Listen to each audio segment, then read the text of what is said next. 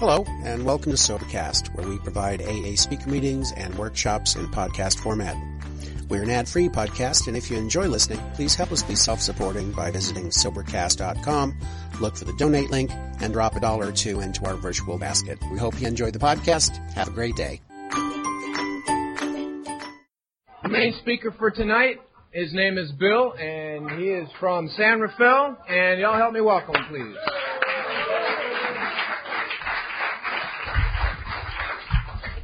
Hi, everybody. My name is Bill, and I'm a very grateful alcoholic. uh, I haven't found it necessary to take a drink since June 15th of 1950. So.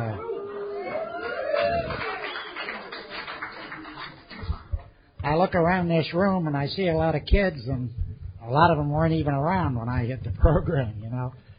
But anyhow, I was born in Sacramento also. Well, I was born there in 1910, a long time before Jan arrived. And uh, we moved up to the Bay Area, and I lived in Marin County and San Francisco and Oakland and Berkeley. Christ, I went to 17 schools before I got out of high school. And uh, they always call my family the Phenolax, Phenolax family. We're always moving. You probably don't know what phenolax is, so it's a physic anyhow. I bombed on that right off the bat. But anyhow, uh, we were living in a little town called Corte in Marin County, and my mother and father were divorced when I was about 10. And uh, my dad was an alcoholic at that time, but I didn't know it. He was a motion picture operator, and he stopped drinking when he was 42. But uh, that's ahead of my story. But anyhow, uh, we moved to San Francisco. I'd been ill quite a bit. My mother put me in a Catholic school, although we're not Catholic. And I attended the school for a couple of years, and uh, I had a really screwed up background as far as a religious or spiritual outlook. My mother had practiced Christian Science and were Lutheran, and she practiced uh, unity. And then she, now I'm in a Catholic uh, school, and uh, when I was 11, 10 or 11 years old, I had appendicitis. We were living in Corte Madera, and she's practicing Christian science on me, and I goddamn near died. My appendix blew up for two days before they operated. And of course, in those days, they didn't. That was 1920, 21. They didn't have any kind of drugs like they have today. But uh, we, after uh, we left San Francisco, we moved to Oakland, and I went to uh, junior high school there called Lake Junior High School, which is on Lake Merritt. And that's where I had my first drink. And of course, you kids have to remember, these days with liquor is like these days with you with drugs. Liquor was illegal. Prohibition was in. And uh, it was at a Halloween party, and we got some stuff we used to call Dago Red, which was wine. Jesus, I got bombed. Oh boy, did I get bombed. But I loved what it did for me when I first started to drink. You know, when when I took my first five or six shots of that wine, I think I was 13, as I remember, and I thought, holy Christ, I'm Fred Astaire. You know, no kidding, boy. I'm the big lover. That's me. And uh, anyhow, to make a long story sick, I sort of formed a pattern that night. I got drunk and I threw up and I got sick as the son of a bitch, and that's the way I seem to go. Uh, I went into the stock and bond business. I, I got out of high school and I went into the stock and bond business right at the top of it in 1928. It, it, it blew up in 1929. Now I look like an old fart, but I got to tell you kids something. When I was 18, I was quite a cat. I was working in the stock and bond business. I was making 90 bucks a month. I had a double-breasted Oxford suit on. I had a derby and I had spats. And I also had my own bootlegger and my own flask that I used to carry. And uh, I didn't really do a lot of drinking in those days. We got drunk now and then. It seemed like most of the time I'd have a few drinks and we'd go out and I'd wind up getting drunk. And I belonged to a secondary high school fraternity when I was in uh, Berkeley High and Oakland High. And of course, the market went to hell in 29. And uh, I stayed in that business until about the oh, the end of 30, first part of 1931. And the company I'd been with had had probably a couple of hundred people in there. It's like today, our economy in the stock and bond business then, though. I'm talking about our total economy. They're down to about six. And uh, I lose my job. Of course, I'm drinking with my friends all the time, and we're going out. And of course, we drank we drank uh, bootleg booze. We drank booze that was so goddamn lousy. The only way you could hold it down was take a shot and chew on a lemon to keep from throwing it up. And it came from England. We used to say it came, they scraped it off the bottom of the boat. You know, it was so lousy. Oh, it was terrible stuff. We used to make our own gin. We used to drink straight grain alcohol. And we did in those days, we did a lot of what they called hotel dancing, lobby dancing. And uh, we'd go to somebody's house and buy a couple of pints of uh, alcohol, and then we'd all get half slacked. And then we'd go down like the Palace Hotel or the St. Francis or the Mark. And during the intermission, when everybody was going to the can, then when the music started, we'd all go in and start dancing. And it was fine for a while, but, uh, you know, not too many people had money in those days, so there might be 25 people or 25 couples in there, and all of a sudden there's a 100 couples on the floor, you know. Well, they stopped that about a year. But, you know, I used to, I ran around with a couple of guys, real close friends of mine, and we used to discuss what we were going to do with our life and how we were going to run the world and all of these things, like all kids do. And, but we did, I never heard the word alcoholic. We, we called him a no good goddamn drunk and he chose his way because we were the captains of our soul. We could quit drinking anytime we wanted to. The end result of that threesome was that I'm here in Alcoholic Anonymous. One of my friends died of alcoholism and can- cancer. The other friend came around in about 1955 or 60, hung around the program in and out for five years and committed suicide, jumped off a wharf in San Francisco. I'm the lucky one. I, I'm the survivor. But uh, my I'd been out of work about a year, nine months, 31, end of 31, middle of 31, and I couldn't find a job. I couldn't get a job for 50 bucks a month. There just weren't any jobs. And I was living with my mother and sister, and my sister was working for a dental supply company in 450 Sutter Building, which is the big medical dental building in San Francisco. And she called home one day and she said, There's a job down here delivering on a motorcycle. And I said, Jesus Christ, I've never been on one, you know. She says, but it pays the magic word. I couldn't find a job for 50 bucks a month. She says it pays a $125 a month. I said, Jesus Christ, her name was Faye. I said, I'll be right down. I'll see the old man. I went in I told him. He said, have you ever been on a motorcycle? Said, oh, yeah, I did a lot of riding. anyhow, he knew I was bullshitting him and he hired me anyhow. And I used to have a big leather coat and boots and that kind of stuff, and I was on a big Harley Davidson with a sidecar. I hated the son of a bitch. Oh, jeez. Oh, we had to eat. We had to stay alive, you know. And I used to ride that goddamn thing 125 miles an hour, uh, not an hour, 125 miles a day, bouncing around San Francisco. And of course, I'm going out with a lot of these guys at night, and we're getting bombed. And I'm coming home at three o'clock in the morning, and then I'm getting up at seven o'clock and going down and getting on that goddamn thing and bouncing all over San Francisco. But you got to remember one thing: I was 22 and 23 in those days. I could take it then. I thought. Liquor was never going to be a problem with me. Just like I had made my mind up because my mother and father were divorced, I was only going to be married one time. I'm on my third, working on my fourth now. but uh, I mean, I, I uh, was in that job for almost two years. And I was lucky. I only had one accident. Really didn't get hurt. I, I hit a truck one time and spun me around, pulled me out of all my clothes, and geez, I'm like this, you know. And the worst part about that accident that I can remember, they sent another motorcycle out, and I had to get on the goddamn thing and finish the re- deliveries, you know. I on my 30th birthday in in uh, San Rafael, they had a roast for me. My sponsor's got 36 years. And one of his smart ass lines to me was Bill Yeager used to deliver teeth on his sidecar, now he wears them. False teeth.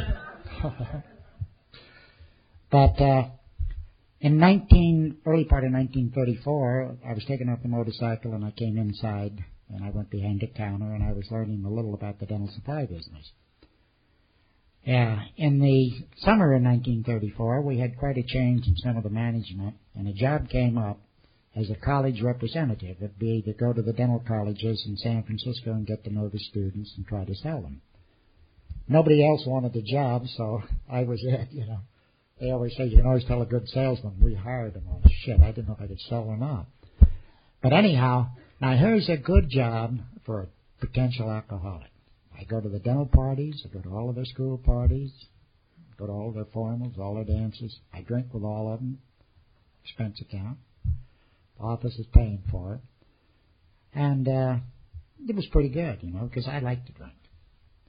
I like what booze does for me. I look at a group like this, and if I'm a little nervous, I always think, when I first start out, I think, Jesus, if I had about six martinis under my belt, I'd knock them on their ass, you know. but I'm glad I don't, really, kids.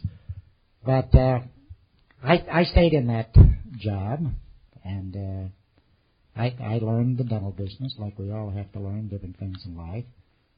And then in 19, I met a gal, and uh, we did a lot of drinking. And I didn't realize that she was alcoholic when we were married. And of course, I didn't know what the hell alcoholism is. I didn't know the first goddamn thing about it. And her folks, folks were fairly well to do, and they bought us a nice home, and uh, we had a son. And uh, my first contact with Alcoholic Anonymous, we lived in the Parkside District in San Francisco, and we had twin beds. And we're lying on our twin beds, and I'm reading the Saturday Evening Post. And it was the article on Alcoholic Anonymous. And it's rerunning in the Saturday Evening Post. It was in last month's, and it's in this month's, and it's in next month, in three issues. And this is the first article ever on Alcoholic Anonymous. And I can remember like it was yesterday, I can remember the thoughts going through my mind, Jesus, if I could only find this for my wife, for Mark, you know, not me. Because I can kick a door down and a few things like that, whack a few people on their ass, but have a few automobile accidents, and uh, but uh, I don't have a problem because I could stop. I used to get sick as a son of a bitch. Have you ever been at the beach and you heard the sea lions up by the cliff house? That's that's Jaeger when I'm going, you know. That's Jaeger. As I used to say, that was my spiritual awakening. Oh, God, get me over this one, you know. The bathroom situation. But in my case, anyhow, for me, and I can only speak for me, I was very fortunate that liquor worked on me the way it did. Because what, the way liquor worked on me, and this is before I got married when I was running around a lot, um, we'd be going out on a party, and we'd all be doing a lot of drinking. And they used to stop at a uh, grocery store and say, "Get a so- box of soda crackers for Jaeger," and the girls would feed me soda crackers to keep me from throwing up.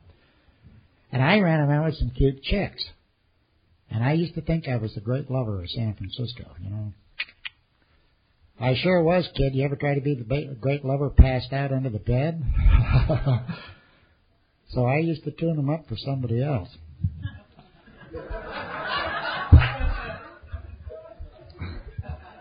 I I lost more stuff than you could shake a stick at, but maybe it, maybe it kept me out of trouble too. But anyhow, I continued along as a salesman, and I liked it, and I liked working with dentists. They're pretty good heads, and uh, I liked especially being at the dental colleges because I was pretty much my own boss.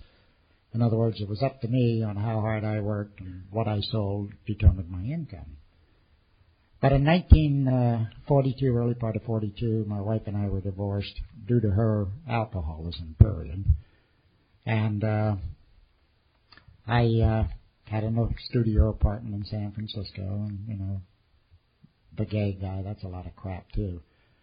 The uh, I shouldn't use that expression today, should I? get trapped. See what time does. I mean, we live in different worlds, really.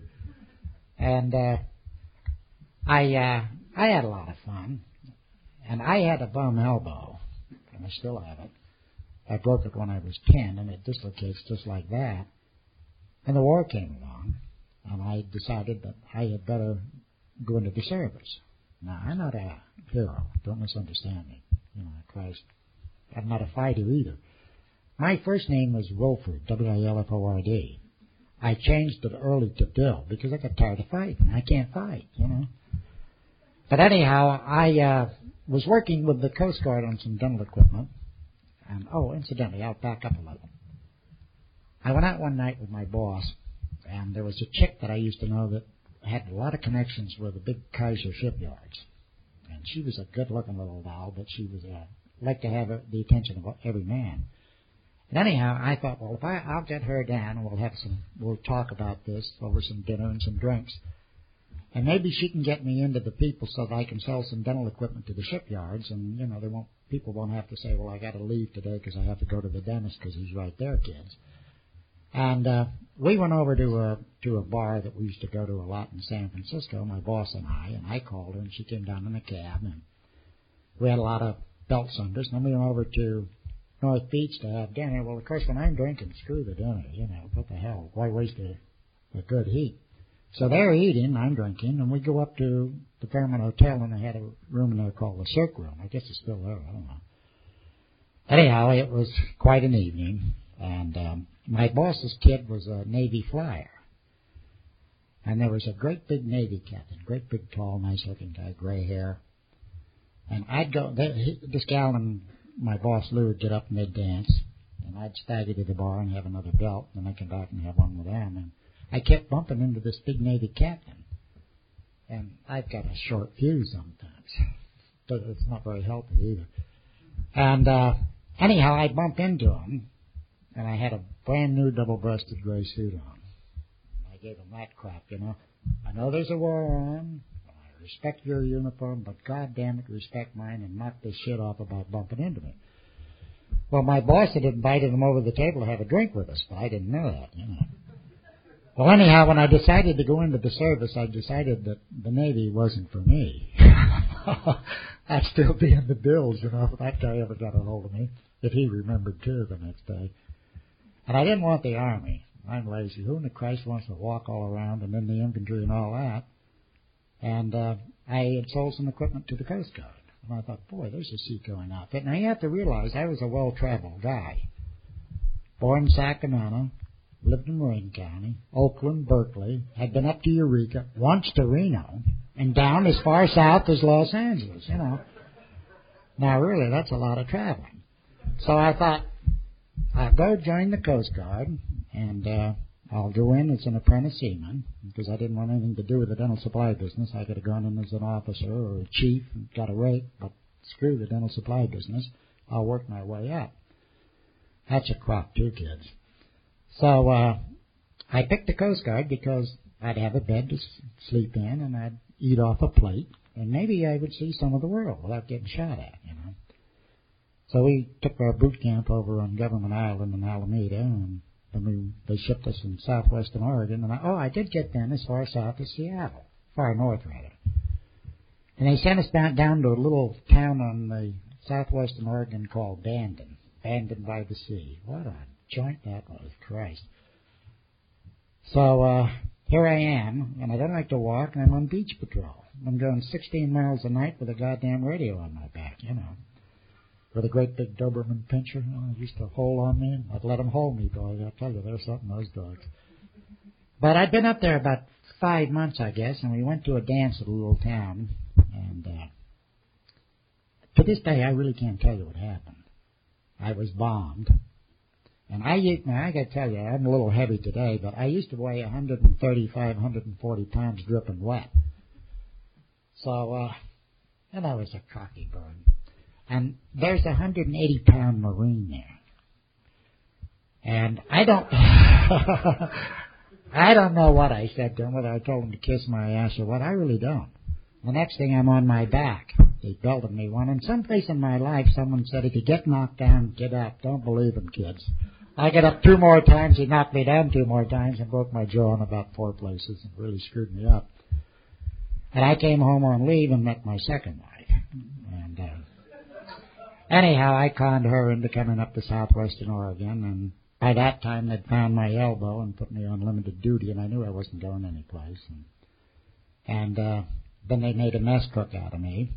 And I would go every three months up to Seattle, which is about 600 miles away, and shake left-handed with the captain, medical man, and he'd say, go back, you're all right. And the old man would say, when I get back, what'd they say? Can't lift anything over 25 pounds. Can't do any boat drills. I used to hate that. We used to tilt those goddamn boats over and damn near drown, you know, and freeze to death and ride them. And, uh, so I, I became a mess cook And um, I got so that I couldn't carry over 15 pounds, but I worked. And the only reason I, and I was a captain of the head a lot of times. That's a good job, I tell you. I can scrub and clean a head better than anybody ever met. And, uh, but I knew that when I get back into civilian life, that I was going to be a salesman. And if you're a lazy salesman, you don't make it, kids, because it's perspiration and shoe leather and you gotta work. Well, I got discharged in 1945, and I came back to San Francisco went back into the dental supply business. And then I left this Edwards company I worked for and went to the big lab a friend of mine that was opening it. And then I was going to get, oh, and I went on a wagon. And I went on the wagon and quit smoking. Goddamn, chewed my fingernails right down at the nub. And, uh, I was a real calm kid. You know, it was something. So, uh, I, uh, went to this friend of mine who was a reconstruction man, and he said, "Well, it costs you a thousand dollars to fix your mouth, and uh, which was a gift, really, and that, to his fee, and you pay for the lab bill. And today that would probably be about fifteen grand or more. So I did the thing that all alcoholics do. I went to the bank and I borrowed some money and I borrowed an extra 300 bucks and I stopped and bought a bottle and I was off and running again. And now I'm getting into trouble. So, uh, we, my uh, second wife, we had a son, Brett, and uh, we're living out in Seventh Avenue in kind of a dump. It's real hard to, to find any place to live in those days. And this doctor that was treating me was telling me that uh, I would say he came out to the house. That was it this night, and he said, uh, "If I could help you, if I had more time, I'd be able to help you to find out why you drank." Tried to get me in the veterans and couldn't get me in there. So he said, "Will you go to the San Francisco Psychopathic?" Geez, was this way, and I said, "Sure, fine." If I played golf, I'd have taken golf clubs with me. I thought I was going to a real rest cure, you know. Jesus Christ, what a fucking snake pit, you know. Oh, I tell you. It was a great big room about, oh, maybe ten times bigger than this with beds all over and guys shaking. I couldn't even light a cigarette on this way, you know. And they give you some formaldehyde. You talk about getting something that'll knock you on your ass. You gotta try that stuff. Really make you go mellow. And, uh, I want to get out of there, you know. I'm saying that they got these great big orderlies and I say, Jesus Christ, guys are tied down and moaning and groaning. This is no rest cure, you know. So I went for a rest cure. I've been working hard, kids working hard. Two ways, at the bottle and trying to keep the guys, my bosses, from catching me drinking. So, uh, and of course, I had to be careful because these orderlies reminded me of that Marine. They're great big guys, you know, about that wide. So finally, I, they turned the lights out at about 10 o'clock, and about 11.30, a guy shook me, and it was a doctor. And he said, uh, I understand you don't like this place. And I said, Jesus Christ, who would? And uh, I said, I know I got a booze problem, but this isn't the spot for me. Well, he said, if I let you go, can you can you get home all right? And I said, hell yes. It was. A, I remember it was a three-day holiday, so it must have been Memorial Day or something like that. They take everything away from you. You got a buck and I think your toothbrush, and that's it. So I gallop home.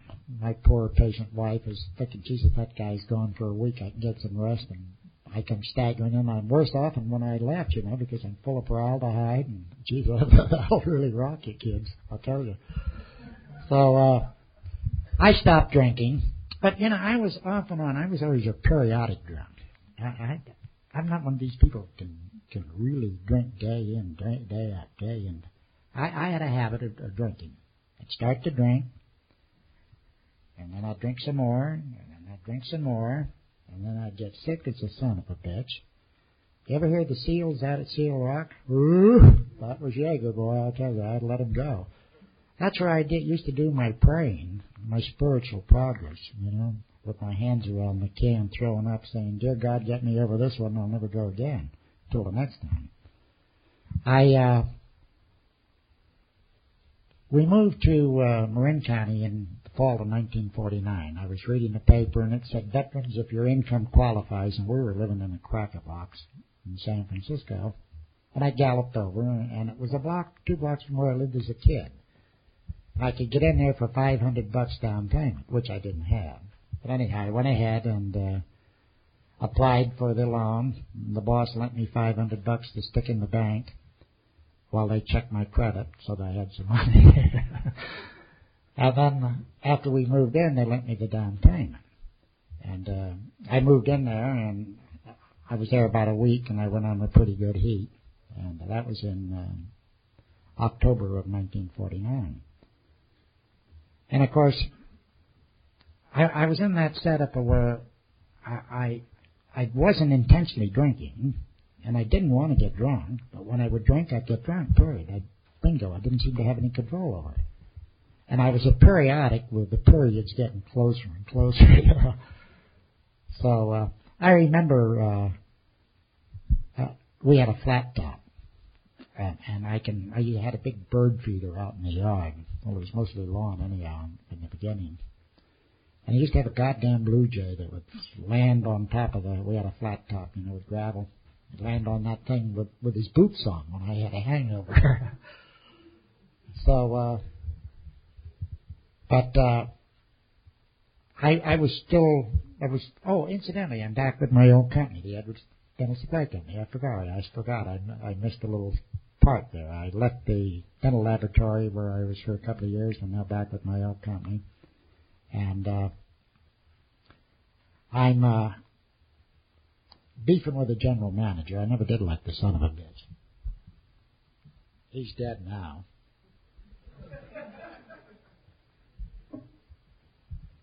So I'd had an argument with him. And I used to, I, at this time, I'm just working one dental college. I'm working University of California.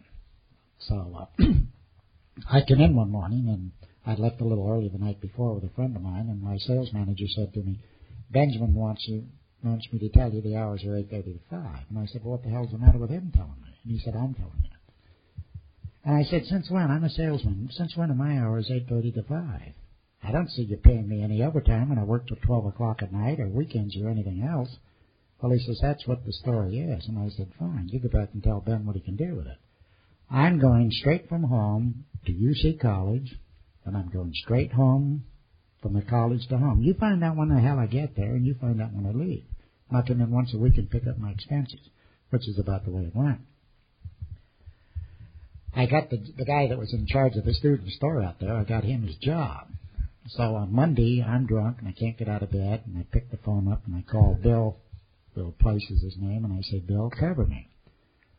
So the office calls home and said, Is Bill home? My wife, naturally, she's going to protect me. We've got to pay the bills. No, he's gone to work. They'd call out to Cal, and he'd say, Yeah, he was here. He's down at one of the fraternity houses or something. He's, they couldn't find me for two days. Christ, by that time, I, you know, I could walk again, see? I'm, I'm getting out of it. But, uh, just I, I was having some terrible times down there. Jesus, I, I, I hated the sun to come up in the morning when I was drinking. Absolutely just hated it. I hated that goddamn Blue Jay too. I uh, the phone would ring and I'd break into a cold sweat, you know. But I didn't know what the hell to do about it. I knew I had a problem. I knew I was drinking too much, but I didn't know where to go. I had I hadn't remembered Alcoholic Anonymous. Geez, I was flat on my ass, and uh, we didn't have any dough. I didn't have a car. I'd sold my last car in 40, in 42. I drove an office car off and on for business. And uh, anyhow, my wife got a condition in her in her hands, and uh, she was thrown into the hospital. And my mother-in-law was coming down from Sacramento. Incidentally, I had my son by my first marriage, and now I have a, a daughter and a son. Year and a half, two two years and six months, one of them, something like that. And she's going to take care of the children. So I, I'm in one of my sober periods. And the big boss was east, so my sales manager uh, said to me, who we used to go on a lot of tubes together, do you want to use the office car? And I said, sure. So I came home on a Friday night and stopped and bought a lot of stuff for uh, my mother-in-law, and I, I picked up. I used to like Beringer Brothers Chablis wine. I picked up a nice bottle of that, had a couple of belts, and Next morning, it's a nice day. I get out in the vegetable garden. We had a big yard. And I was in shorts. They used to call me Mahatma Gandhi. I was really built, kids. So uh, I uh, came in about 11 o'clock. I came into the, opened the refrigerator, and there's the wine, and I belted it down, and I went galloping downtown, picked up another half gallon, and geez, I was off to the races. And I was buying a lot of half pints of, uh, then I got tired of it. Oh, screw the wine. I began to buy bourbon. And I was buying half pints so my mother-in-law, you know, wouldn't know I was drinking. And, uh, I, uh, let's see, I had a deal. I'm, I'm trying to remember back. This is a long time ago. But anyhow, I, I had a deal down the peninsula, and I lost that. And I was in Menlo Park on Tuesday, and I, that deal was all right. I went someplace else on Wednesday. Thursday, I drove down to Monterey or Pacific Grove, and for the first time in my life, I carried a bottle in the car, and it wasn't my car; it was an office car. And in the meantime, of course, I'm drinking. I've been thrown out of the hospital about four times, and uh, so I lost this deal in Monterey, and I came home in the afternoon, turned the car into the office, and went home. And that Friday night, geez, it's kind of like it was yesterday in some respects. We had big windows, you know, eight, four feet wide, up and down. And I remember about 11 o'clock crying and uh, telling my mother-in-law, you know, I had this problem with Bruce, but I didn't know what to do about it. I didn't know who to call. We had Alcoholic Anonymous that ran a little ad in our local paper. Post office box such and such. Jesus Christ, where's that kid, you know? So she said, well, you go to bed and I'll get in touch with him in the morning. So I popped down probably another half a pint and I was nice and warm and went to bed and woke up with a, I always woke up with a hangover. And she said there'll be some gentlemen over to see you about one o'clock. Now I goddamn near didn't get here. Because I came into this a little back asswards. She called the chief of police in the little town of Corte Madera and, uh, she said, uh, I need someone to, to help my son-in-law. He's having a drinking problem. And he said, well, I know, uh, Peter James Weichel who lives in Larkspur and he's an Alcoholic Anonymous. Call him. So she calls him. And he said, well, you got this little back asswards. He said, the son-in-law is supposed to call, not the mother-in-law. You know, she said, he says all son-in-laws are drunks, the mother-in-laws anyhow. She said, well, Mr. Weichel, the chief of police of Corte Madera, requested I call you. Well, he owed him a couple of favors. He says, we'll be over. So that's how close I came, kids. They dragged me up and gave me a couple of shots or something, and I went to my first meeting on a Monday night, and I felt like somebody had hit me with a two by four. We had two meetings a week in Marin County then. We we have 105 now. I don't remember what the hell anybody said, but I do remember it was like losing a hundred pounds off my back, you know, really. I, I was at home or something. I don't know. We had a little old lady there that started AA and Alcoholic Anonymous, and, and she reminded me of Whistler's grandmother. You know, she's sitting there knitting. And uh, as I was leaving, I, I said to my sponsor Jim, I said, "Well, I'll buy everything I heard tonight." And I couldn't remember any of it, but don't tell me that little old gal's a alcoholic. And Christ, she'd ridden they'd thrown her out of uh, World War One in France. She rode a horse naked into the officers' club drunk and a few things like that. Yeah. This is somebody's grandmother, you know, sweet looking little thing. And uh I wish I could say that uh everything just got marvelous from that point on and I was on cloud nine the rest of my life and all that stuff, but that's not the way it went for me, kids. I've never had a drink from that day to this day. But uh I I was working harder, uh, and I I, I didn't realize what was happening. When you're sober, you always work harder, and if you work harder, you're going to sell more people. If you sell more people, you're going to make more money. And my income, I'm moaning and groaning and crying, and my income doubles, and I'm still moaning and groaning and crying, and you know. And I don't like some of the things about the program. You know, screw the spiritual side.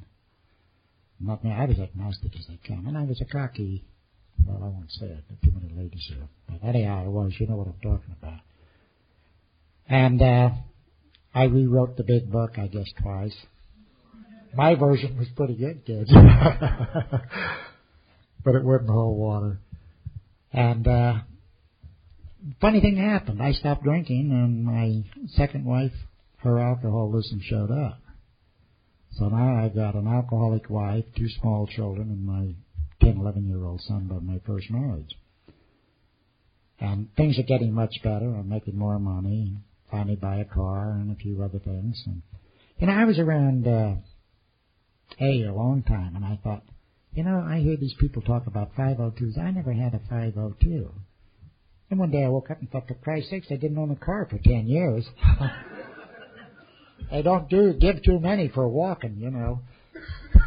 So uh, anyhow, things financially kept getting better, and um, I had decided that if it was the last thing I was ever going to do, I was going to sober up my my wife, which I never did. But by God, I was going to try.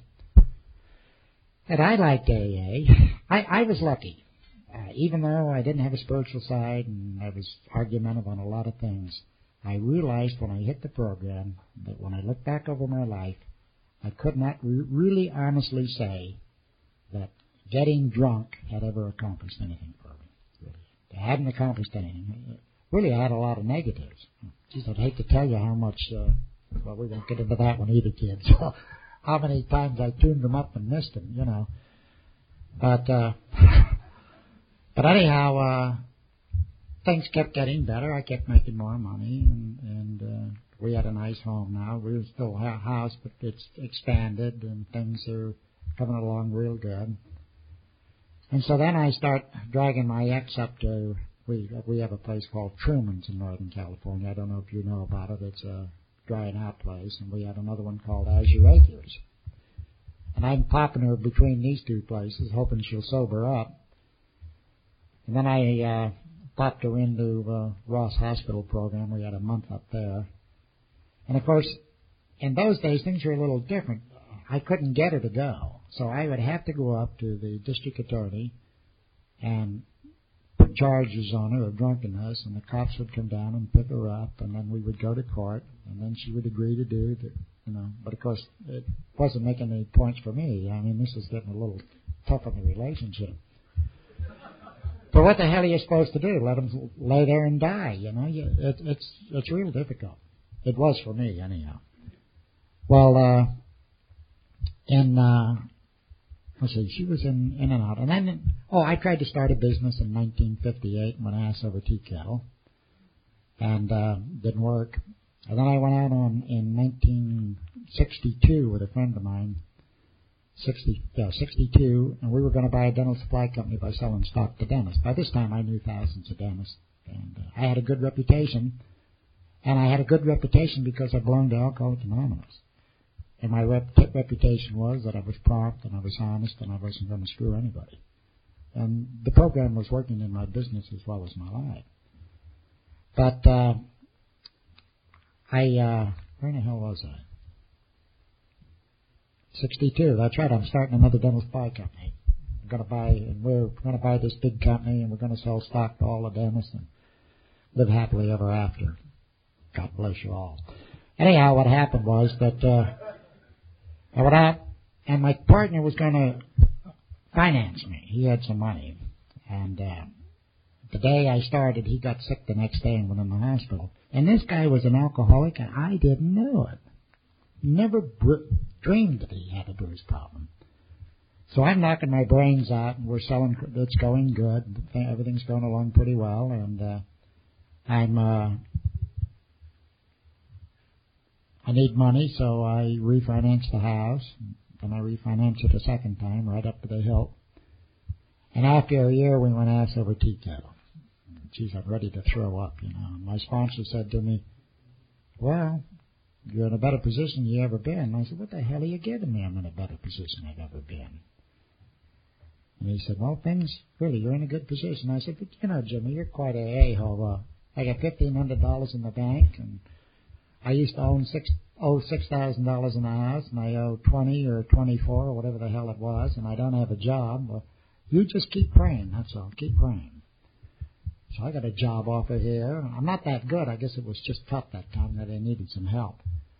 And I got a job offer there, and I'd call him up, and I'd, he'd say, "Well, what do you think of it?" And I don't want it. And he'd say, "Well, keep praying." And uh, finally, I got the job offer. I got a job offer out of a company up in Portland. I knew some of the guys, and it was strictly commission, which I'd never done before. And uh, I called up and I said, "Well, I'm going to take this job. What do I do now?" And he says, "Well, for Christ's sake, stop praying."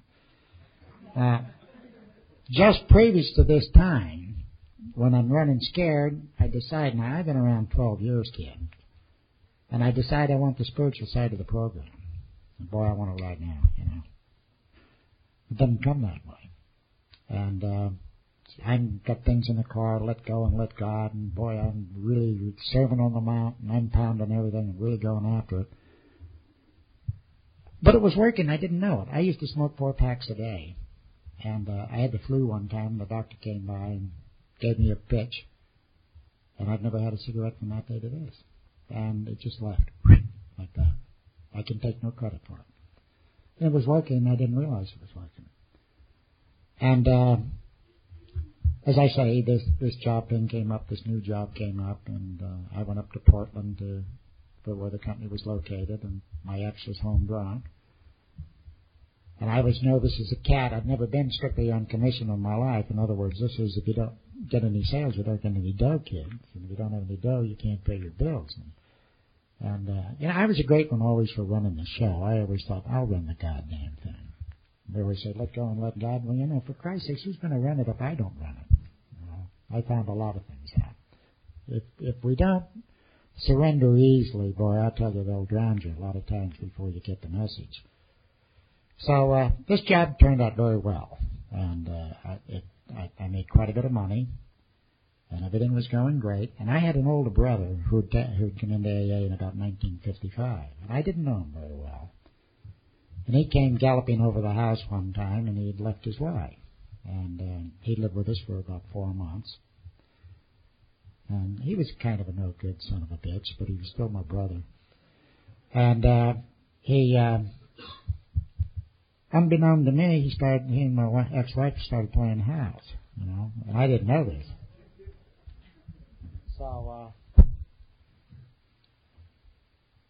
uh, I was back east, Chicago, on a big dental convention. I came back. My brother said to me, um, "Barbara wants a divorce," and I said, "Well, why in the hell doesn't she tell me?" And he said, "Well, she's nervous. I'll tell you." So, I took her up to Reno and paid for the attorney and agreed on everything and, and gave her a thousand bucks and I had a few bucks in.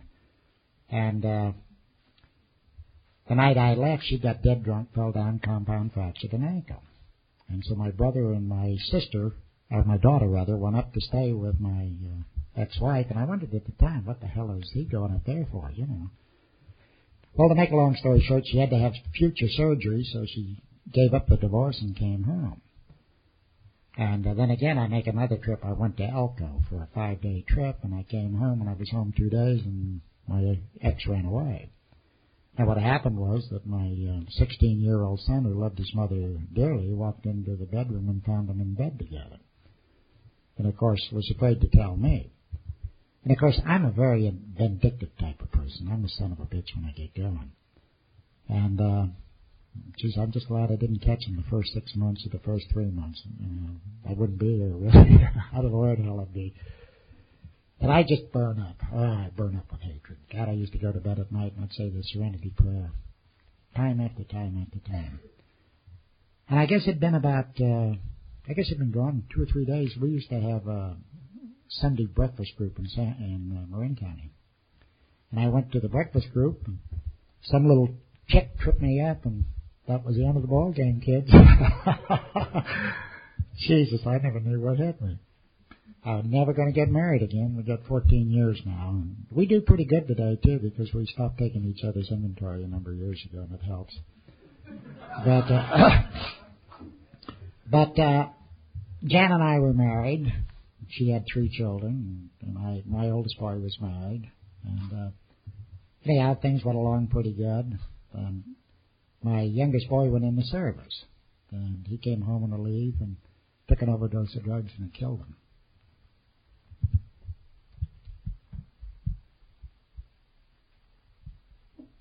Excuse me. That's uh, 14 years ago. You know, it's it's still a tough when you get over. And uh, anyhow, we were we went. A friend lent us a place up in the mountains, and we went up in the mountains and uh, stayed there. And I knew a guy down south by the name of Clancy Imislund. I know you people, some of you have heard of him. He's quite a prominent speaker. And I said to Jan, Jesus, I gotta get help. I couldn't go to Marin County. I couldn't couldn't talk to my friends. I was too emotionally upset. And we went down south, and I started getting better. And things went along pretty good. I got a different type of job, and things were going pretty good. And then my oldest boy killed himself over a bruise, shot himself. And I thought, oh boy, here goes the ball again. And then my daughter went into deep mental depression, tried to kill herself a dozen times. She had hypoglycemia, low blood sugar, but we didn't find this out for seven years. Nobody ever gave her a test. But you see, what carried me through was my friends in the program and all of the things that we learned in the program. One of my friends said to me one time, what we do today when we can take care of ourselves would determine what happens to us tomorrow when we're helpless. And I thought that time would never come for me, and it hit me three times.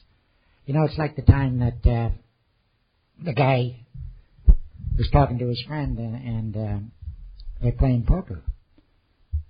And the guy says, I can't play anymore. And he said, well, why not? He said, well, Jesus Christ, my wife gives me hell every night I come home. And he said, well, tell me, what do you do? And he said, well, I sneak up the house and coast the car and take my shoes off. And he said, if I have to go to the can, I don't even go to the can. I sneak into bed and she says, God damn you, how much did you win? And if I don't win, she gives me hell. He said, I just can't stand it. The guy says, you got it all wrong, kid. He said, I got a nice car and I drive up in front of the house and I zoom the motor and I come in and I turn all the lights off. I spend a lot of money in that house. I want to look at it. I run upstairs and if I go to the can, hell, I flush it twice. He says, I walk into the bedroom, I take my coat off and I swing my coat around and I said, well, who's for some loving tonight? And he says, 99 out of 100 times she won't wake up.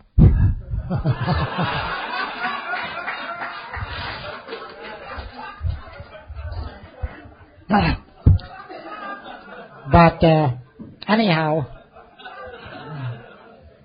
we tried a lot of different things. Uh, I tried to start a business with a friend of mine, and uh, we it was a high-speed handpiece, and, and it was going to be my retirement. I'm 72 now. And really, uh, I guess things happen that uh, that uh, help us as we go through life. Because I'd never be satisfied being retired. What the hell would I do? I'd be sitting on my ass. And I like to fish, and we have a boat, but who in the hell can fish all day? And you know, it, it really doesn't go. That it's not that good. And it took us uh, instead of three months to get this thing on the market, it took us three years. And we sold all our stocks and bonds, and of course we went into debt up to our, I'll say forehead. That's politer. And uh, the uh, for, uh, and then we got production going. In the first year, we had thirty thousand bucks, and that was our share, around ten percent of it. And I thought, boy, we're off and running. Well, anyhow, to make a long story short, the guy we, we had a limited partnership, and this friend of ours who was manufacturing changed something and blew us out of the market. We put another fifty thousand in it, got back in the market again, and he came out with a competitive handpiece and blew us right out of the picture. And he'd never been in the business. We're suing, but you know how long that'll take, Christ. I'll, I'll be dead when it's all over. But seems like if you behave yourself and if you try, things take care of themselves. And I started doing, I'm an independent worker. I sell services. I started doing inventories and appraisals and evaluations for dental practices. And I get a pretty good fee for it. And um, I never know where I'm going. Uh, we hadn't been in the San Jose area for oh, about a year, and then we got seven deals in two months down here. You know, one dentist died, and another guy got hit by an automobile accident. Another had a divorce. And, you know, these things happen, and I come in and tell them, do the inventory and appraisal, and tell them what the equipment's worth. And my lovely wife does the typing. Oh, incidentally, my daughter uh, Linda who had hypoglycemia, which incidentally we all, most of us have as, as alcoholics. I don't know if you realize it or not. And it'd be wise to take a hypoglycemia low blood sugar test. Everything's fine now. Limited diet, marvelous little girl, 32 years old, and uh, but they stole seven years of her life, you see. But uh, if you continue to work I don't know how well I've worked the program or how well I've worked the, the steps. Uh, I try, and uh, sometimes I think I do pretty good, and sometimes, oh, Jesus, it hits the fan, you know, and uh, just doesn't work.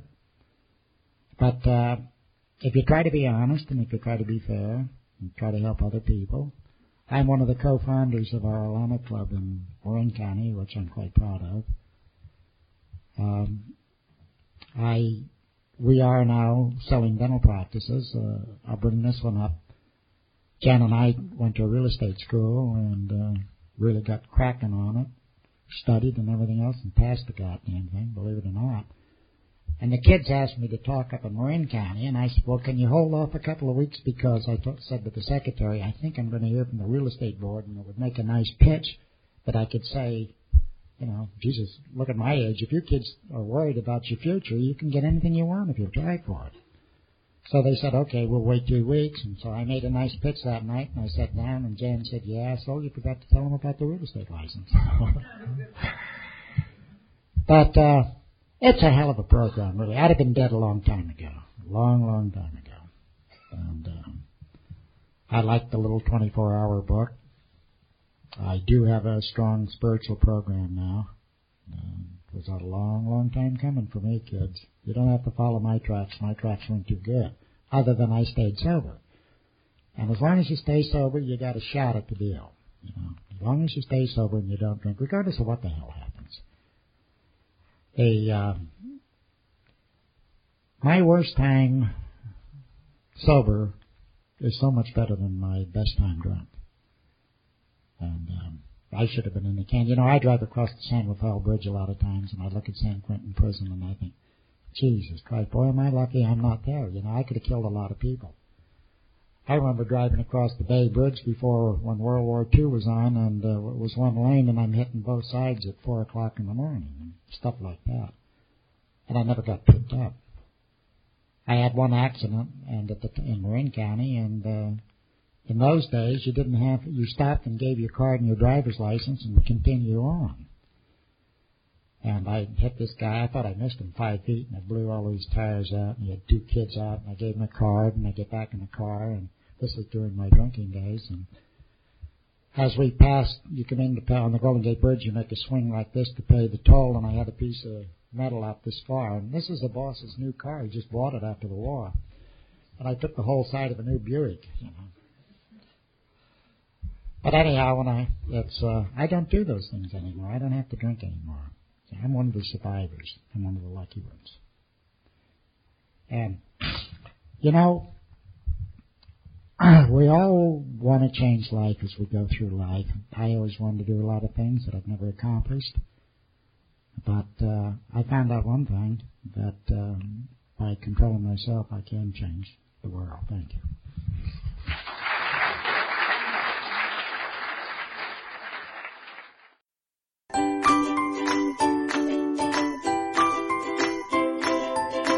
Thanks for listening. I hope you enjoyed the podcast. Sobercast is ad-free, and we'd like your help in order to keep it that way. So if you'd like to help us be self-supporting by pledging a dollar to a month, visit Sobercast.com and look for the donate links. Thank you very much.